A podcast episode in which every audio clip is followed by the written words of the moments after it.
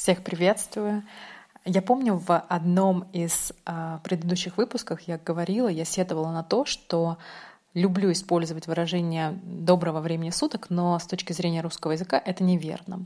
Сегодня я слушала подкаст Дины Рубиной, это моя любимая писательница, и на удивление первый раз в своей жизни я услышала, когда приветствуют зрителя следующим образом: «Доброе утро», «Добрый день» и «Добрый вечер».